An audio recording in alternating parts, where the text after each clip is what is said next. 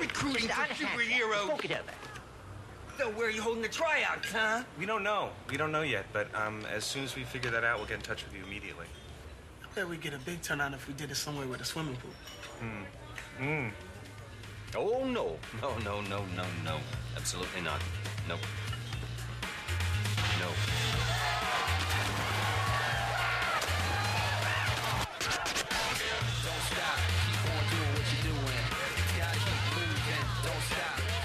All right, state your name and power. I am the Waffler. With my griddle of justice, I bash the enemy in the head, or I burn them like so. Oh, don't do that.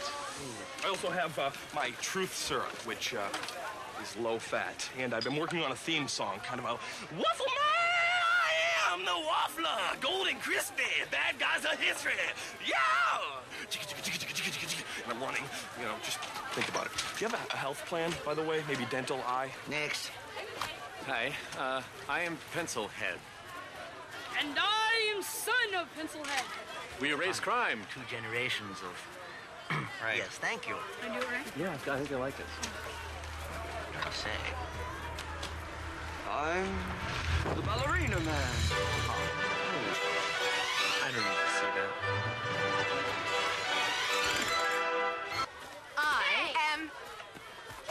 You copied me. You copied me. Did not. Now, Liar. ladies, ladies, now let's let's play nicely.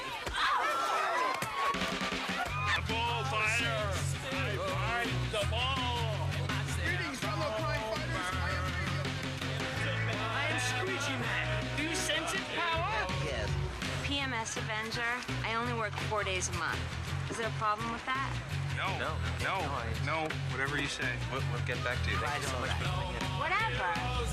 Okay, that's it.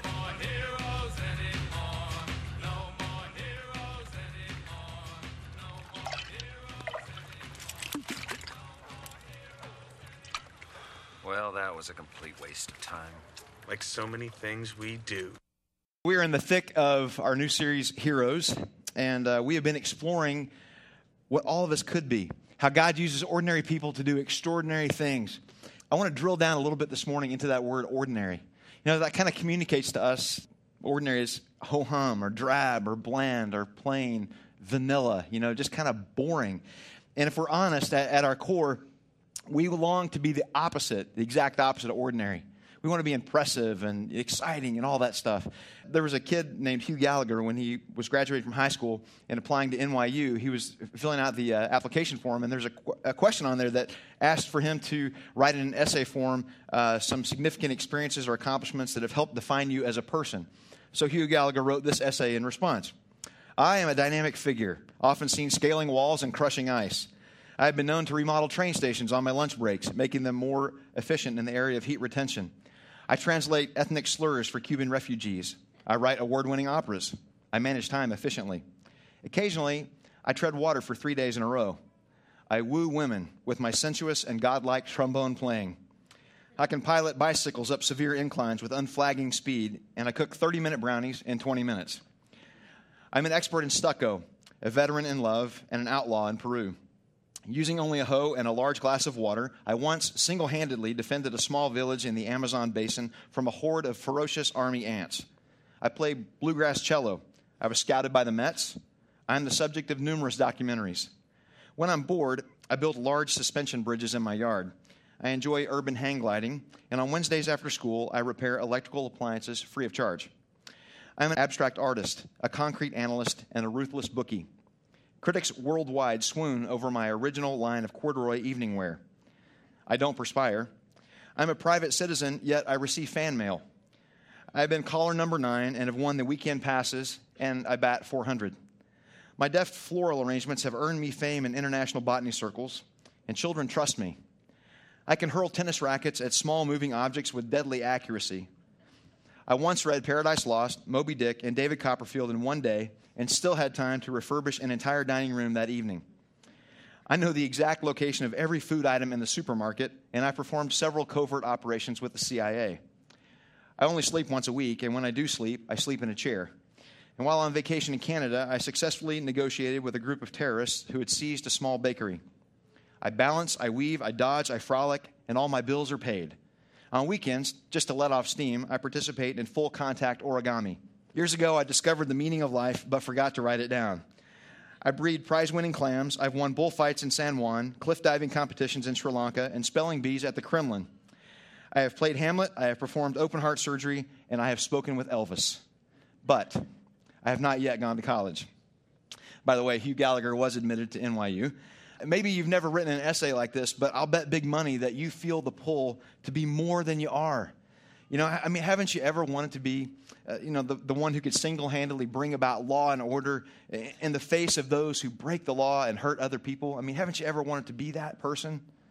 Maybe be the person that was better than everyone else in the room, the person that could, could solve the problems that, that was stumping everyone else. Maybe you wanted to be a defender of the galaxy, you know, I don't know, maybe, you know, go boldly where no man's gone before or be a part of a team that is somehow uniquely qualified to tackle monster problems and emerge victorious. Maybe you wanted to be faster, or maybe you wanted to be stronger, or smarter, better looking. You know, maybe you wanted some special abilities. Yeah, I don't know, faster than a speeding bullet, uh, stronger than a locomotive, able to leap tall buildings in a single bound. Maybe you've just one time wanted to be brave enough to, to face down unspeakable evil with no fear because, well, because you're the greatest superhero ever. Um, I don't know. Maybe secretly you can relate to some of these these weirdos that showed up for the superhero tryouts, you know, in the video clip that we watched. Uh, you know, given a chance, you know, and some high tech gadgets and uh, a couple of special powers, maybe a little liposuction in critical spots, we'd slip on a mask and spandex and jump into the battle between good and evil, right? Well, well Maybe that's just me. Um, I think greatness is an elusive thing. Our culture is obsessed with greatness, and many people spend their lives trying to achieve greatness. And we know in our hearts that that whole mask and cape thing doesn't really work in real life, even though our perspective on heroes is still a little warped. You see, what we do is we get celebrities and heroes mixed up.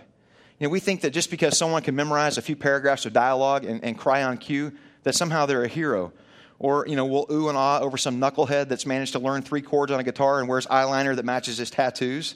Or we'll get hysterical over some bimbo whose assets are clearly not her singing voice.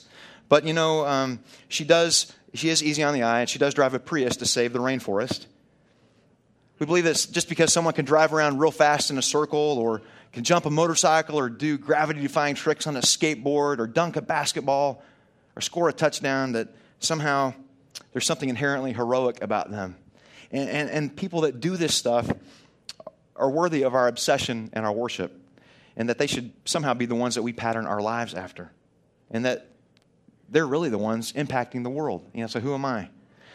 See, you and I, we don't want to be ordinary. And we secretly fantasize about joining the ranks of the special and the ones that save the day.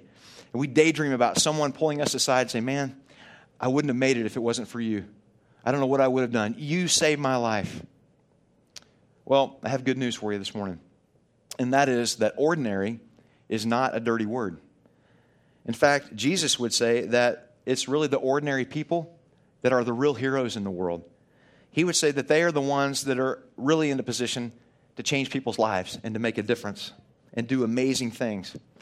So, this morning, what I want to look at just very quickly here is a lady in Scripture, a very heroic lady in Scripture, her name is Tabitha. Her Greek friends called her Dorcas. And her story is found in Acts chapter 9. That's where we'll pick up this morning.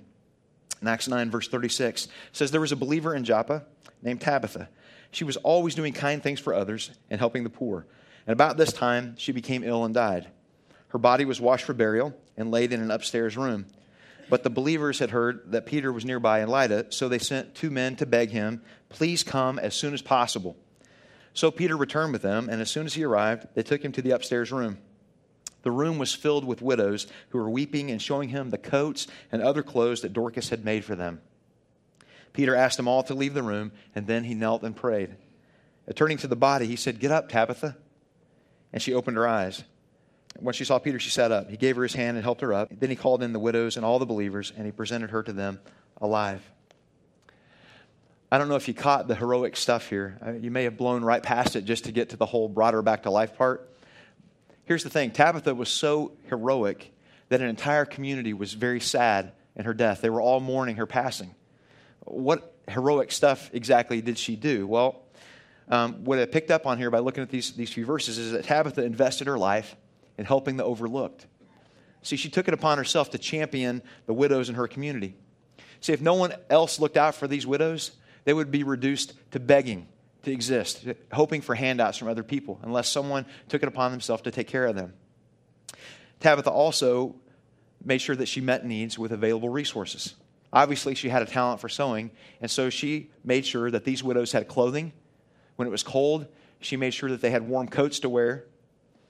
You know, I, I read those verses, maybe you, maybe you do too, and go, well, so what? She could sew. Big deal. What's heroic about that? Well, Jesus would look at that same scenario and say, no, no, no. I think stuff like this is a pretty big deal. See, in John chapter 14, Jesus said this I tell you the truth, anyone who has faith in me will do what I have been doing. He will do even greater things than these because I'm going to the Father. Now, I got to warn you, Jesus is about to turn your definition of hero on its ear. Uh, he's going to totally change your concept of how you see a hero. He says two very scary things here. One thing is, anyone who has faith in me will do what I have been doing. And then he immediately follows that with something I find even more frightening. He says, He will do even greater things than these. I don't know about you, but this stresses me out a little bit because Jesus is a very tough act to follow. Uh, wouldn't you agree? I mean, do the same things? Is he serious? Turn water into wine? Uh, walk on water? You know, feed over 5,000 people with two sardines and five dinner rolls? You know, heal people who are literally dying on their feet from leprosy? And then he says, We'll do even greater things. I'm thinking, are, are you serious? Greater than calming a storm? I mean, greater than kicking out demons, greater than bringing dead people back to life? I mean, we're only human, right? None of us have any superpowers, do we? What you got to understand when you look at what Jesus says here is that he's implying here that the miracles were not the point. The miracles are not the point. If you read Matthew, Mark, Luke, and John, you'll notice that most of the time it seems that Jesus was reluctant to do these miracles. He was he didn't even want to sometimes and and and when he did something amazing, often Jesus would turn to those around him and say, Hey, listen, would you guys mind not telling anyone about this? Please don't say anything to anyone else. My, one of my favorite stories is in John chapter 2. There's a wedding feast that uh, Jesus' mom was invited to, and, and of course, Jesus was invited. He was a member of the family, and I don't know who invited all the other people that came with him, but were, there was a big crowd there for this wedding. And right in the middle of this big party, Mary's kind of circling the room and interacting with people, and she notices the bride and groom and their, and their moms and dads kind of huddled up over in the corner whispering, and they look a little anxious and upset, and she kind of listens and picks up on the conversation that they've run out of wine. And this is a big social faux pas in those days. And they're all about to be humiliated in front of their extended family and the community, and, and, and it is not looking good. And Mary thinks, I'll go get Jesus. Jesus can help. So she walks over, and Jesus has got a crowd of guys around him, and he's right in the middle of telling a great joke, and he's about to get to the punchline. And she taps him on the shoulder, says, Yes, mom, uh, Jesus, they've run out of wine. Oh, okay, yeah.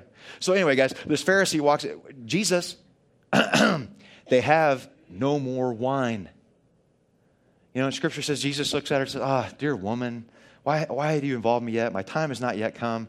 I think the gospel writers were being generous. I think Jesus probably turned her and said, Ma, come on. You know, get to the good part right here. Just, just a minute.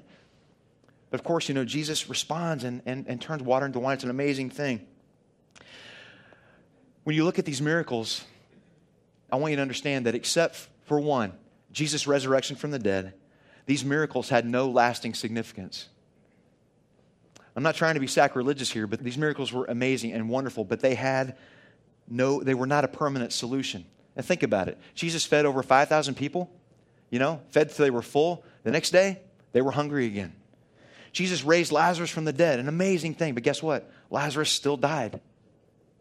Jesus healed 10 lepers. It was such a big deal that only one of them bothered to come back and say thank you. And out of those 10 guys, some of them caught some other disease. One of them probably stepped in front of a chariot. You know, they all eventually died. You know, there were blind people that got their sight back, lame people that could walk, uh, you know, deaf and mute people that could communicate again with other people, and, and, and had these miraculous healings, and they still, all of them, had other problems to deal with in life. The point was not the miracles. The heart behind the miracles, that was the point. See, Jesus didn't really do these things to impress anyone. If that was the case, he would say, Hey, everybody gather around, about to do something amazing. He never did that. He did these amazing things out of compassion for people that were in need. And Jesus was looking at his mom thinking, oh man, this, the timing is all wrong for this. I wasn't ready to really kind of kick off my public ministry yet. But he looks over his shoulder and he sees uh, a bride and a groom on what's supposed to be the, the happiest day of their lives. And, and they're very upset and very sad and very scared. And Jesus' heart goes out to them. And so he responds. He turns water into wine. He sees those 10 guys that are in the throes of leprosy and they've, they've been ostracized from the community. They, have, they, have, they can't see their family. They're alone. Nobody likes them. They chase them out of town and they're literally watching their bodies rot away in front of them. And Jesus' heart goes out to them and he heals them. You know, he sees those people that are gathered around. They've been sitting all day in the hot sun, listening and hanging on to every word about the kingdom of God. And Jesus knows they've, they've gone past the point when they should have eaten. They're weak from the heat and they're thirsty, and he, he's moved to help. Jesus is strangely touched by the tears and the weeping of his friends Mary and Martha. And so he brings Lazarus, their brother, back to life. You know, that's the point. The heart behind them responding to people in need. You know, it's really not a matter of tights and a cape and all that. You know, Jesus defines a hero completely different than our culture does. It doesn't involve being bitten by a radioactive spider or being exposed to cosmic rays or a mask or cape or athletic skills or perfect teeth or six pack abs, thank goodness. Um, Jesus is giving each of us the opportunity to do greater things than he did himself. We're not destined to perform greater miracles, but he's called us to perform greater acts of service. Well, if that's what we're called to do, then why do we avoid serving? I mean, we avoid it like the plague. Well, I think there, there are some real simple explanations why we avoid serving. I think the, the first obvious one is fear. And we're afraid of the unknown. We're not sure that we really have the talents or the resources that can meet the problem. We're afraid of getting taken advantage of. Sometimes I think another reason we avoid serving is because, you know, I hate to say it, but we're just lazy. We're putting a lot more time and effort and money and energy into making our life more comfortable than in helping someone else. And we're thinking, man, you know, I've put in 50 hours this week. The last thing I want to do is go spend my Saturday helping them move. I've worked hard at school all day. I've, I've had exams. My brain is like slowly leaking out my ear because I've had finals all week. I, I don't want to do anything but just kind of sit in front of the computer. What, what, what do you mean we got to paint? What do you mean? I, I don't have time for that right now. I don't want to do that right now. Sometimes we just avoid serving because we're too busy. Know, we're working 60, 70 hours a week, and our family's going umpteen different directions. Our kids are in sports and in band and, and all kinds of cheerleading, all kinds of stuff. And even we get loaded up with church stuff, and we think, I don't have time to do one more thing for anyone else. I'm too busy. Sometimes we avoid serving because, well, because of the pain. We know deep in our heart that if I help them, this is going to cost me. It's going to cost me money. It's going to cost me sleep. It's going to cost me time. I'm going to get taken advantage of here. Sometimes we avoid serving because of ego. You know, we really don't want to be the sidekick. We want to be the person in the spotlight, to have the role that everyone looks at us, and, and we want our name and lights, or at least mentioned in the program, or we want to be recognized, called up on a stage somewhere, or given a medal, or have a statue made for us. You know, somehow, somewhere, we want people to know that, hey, I was the one that did that. And, and if I can't be assured that someone is going to recognize me, then, you know, I'm not really all that interested in helping. See, heroes do what Jesus did they respond to the hurts and the needs of people. Heroes always answer the call to serve. You know, whether it's a service project or an opportunity to go on a mission trip or, you know, provide moving help or emergency child care at, at a moment's notice or volunteering at your kid's school or maybe it's coaching a kid's sport team. It's not even your kid, but there's a need and you respond. Maybe it's taking your day off and spending it in a surgery waiting room praying with someone whose spouse is in there under the knife and they're not sure whether they're going to make it. Maybe it's getting up in the middle of the night when you've got to be at work in about three hours with a sick kid just so that your wife can have a full night's rest. Maybe it's coming in after a long, long, awful day at work, and you were looking forward to just vegging out in front of American Idol. But instead, you spend the entire evening helping your kid put a science project back together that was coming apart at the seams. Maybe it's taking it upon yourself because mom has just started back to work full time and you take it upon yourself to come in from school, do a few loads of laundry, load and unload the dishwasher, and start dinner just so that when mom comes through the door, she can just crash on the couch because she is extremely tired. See, heroes' hearts go to the outcast. You know, that annoying coworker that's managed to alienate everyone in the department, or the geek at school that doesn't practice great personal hygiene, or, you know, the homeless person that has, in fact, ruined their own life with a drug or alcohol addiction, or the welfare family that has grown up in that system, has never known another way of life, and, and they can't quite figure out how to get out, and they're just used to being dependent on people or the person whose choices they've made in their, in their lifestyle, and now they're, they're reaping the consequence of that in their health, and they're dying from AIDS, or they've contracted TB or any other awful disease. Or there's the mentally challenged adult that is, doesn't really know what appropriate behavior is and can't really feed and dress himself. It requires someone to watch him all the time. Or the kid with multiple sclerosis, or the adult with muscular dystrophy, or you know, any other severe handicap, or the cancer patient who's slowly wasting away. And the hero doesn't run screaming the other way. A hero's heart goes out and embraces them and comes alongside and just does a few little things to make their quality of life a little better, a little easier. That's what a hero does. You know, I've sat through a jillion messages on service over the years, and I've given a handful of them. And unless this is your first Sunday to attend some church somewhere, you, my guess is you've heard uh, more than one of these messages on service too. And usually at the end of the message, you know, the speaker will, you know, will just kind of really drop this big challenge out there. Y'all just need to give your life to Jesus and serve other people. And it's the end. Everybody goes home and and um, nothing changes. So I'm not going to do that today because, you know, most of us will go home and we'll have lunch, and by lunch on Monday, we'll have forgotten everything that was said this morning. So instead, I want to leave you with a challenge that I hope will stick with you a little bit more, that maybe seems a little more doable. Giving your life to Jesus seems a little broad and kind of overwhelming. Let me, let me give you a one hour challenge. Here it is. I challenge you to give one hour a day in service to other people in the name of Jesus. Not for glory, not for recognition, not for cash, just doing it for Christ. One hour a day. Now, I just watched everybody, about the first 10 rows, their eyes rolling back of their head and go, Oh, give me a break. Darren, do you live my life? Do you know what I go through every week? Do you, I mean, do you have, do you have any clue how unrealistic that sounds? And to all of you, bless your heart, I say, Give me a break. You know, the TV gets two hours at least a night. If you're under 18, Instant Messenger, MySpace, Facebook get at least three hours a night. The gym gets at least three hours a week. Your coach can get two and a half hours every day after school in the hot sun for a week. The drama teacher can get every evening, every weekend for three months leading up to the production. The boss can get 40, 60, 70, 80 hours a week. Your boyfriend or girlfriend can get unlimited hours. See, it's not a, time's not the issue. It's how you choose to spend your time. That's the issue. There are 168 hours in a week. And I'm asking you to devote seven of them.